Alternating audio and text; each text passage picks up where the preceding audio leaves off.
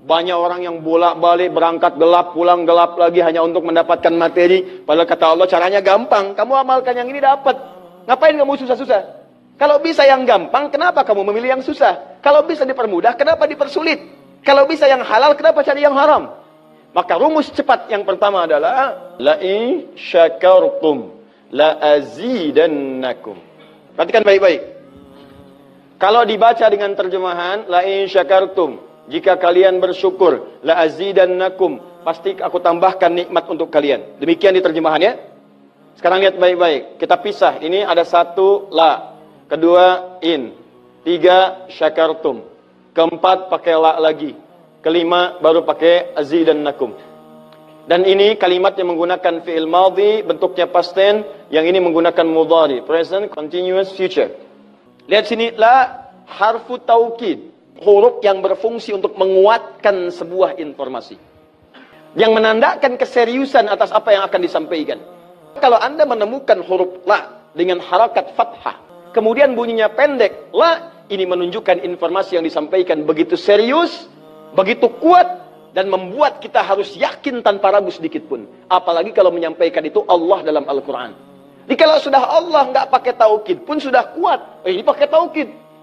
Jadi kalau Allah nyampaikan kaidah Qur'annya dibuka di awal. Dzalikal kitabula semua isi Quran jangan ragu. Nah ini ketika Allah sampaikan menggunakan la seakan-akan udah disampaikan masih ada yang ragu. Maka Allah katakan, hei jangan ragu ya. Saya tegaskan, saya serius, saya kuatkan. Ada sesuatu yang akan saya sampaikan saat ini. Nah sekarang in. In ini namanya harfus syartin, syarat. Huruf yang menunjukkan syarat untuk bisa meraih sesuatu atau terjadinya sesuatu. Nah, dalam Quran, dalam hadis, jika Anda menemukan dalam ayat atau hadis kalimat yang dibuka dengan in, maka ini menunjukkan ada syarat untuk meraih apa yang akan disampaikan. Tidak semua akan mendapatkannya kecuali terpenuhi syaratnya. Lihat baik-baik. Kata Allah, la in syakartum la azidannakum. Hei, saya akan sampaikan informasi kepadamu ya. Saya serius, tidak main-main. La azidannakum saya akan pasti tambah terus, tambah terus, tambah terus kepada kalian nikmat yang sekarang kalian dapatkan. Jadi kalau anda sekarang sedang mendapatkan nikmat ketenangan, kata Allah, saya akan tambah ketenangan itu tanpa berhenti. Dan yang paling hebat, ada orang yang sampai di dunianya, ke kuburnya sampai ke akhirat, terus diberikan oleh Allah rizki melimpah. Allahu Akbar.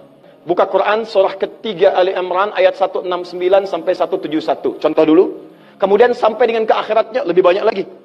Ada yang kemudian ke surganya dengan uh, keluarga besarnya. Quran surah 13 ayat 23 sampai dengan 24. Ada yang langsung dapat seluas langit dan bumi. Quran surah ketiga ayat 133 sampai 134. Ada yang kemudian di taman surga. Quran surah ke-51 ayat 15 sampai dengan 23. Ada yang kemudian surganya Firdaus. Quran surah ke-23 ayat yang 1 sampai dengan ayat ke-9.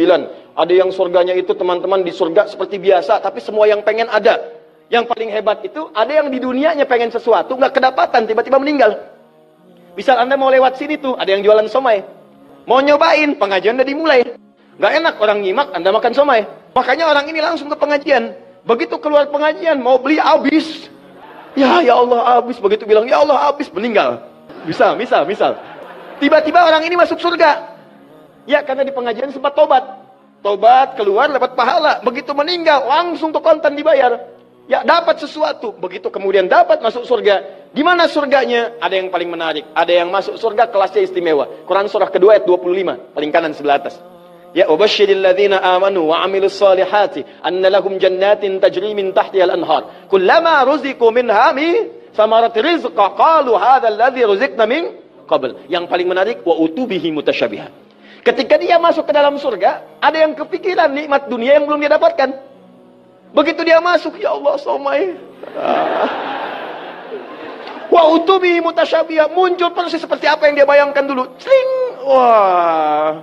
Alhamdulillah. Itu istimewa. Kata Allah, saya pasti akan tambah terus nikmat pada satu golongan hamba. Tambah lagi, tambah lagi, tambah lagi. Kalau bentuknya materi, nggak pernah berhenti tuh. Seperti Osman dapat, Abdurrahman bin Auf dapat. Kalau bentuknya ketenangan, tenang terus. Kalau bentuknya keturunan, keturunannya itu terus begitu lahir, soleh lagi. Lahir, soleh lagi. Lahir, soleh lagi. Caranya apa?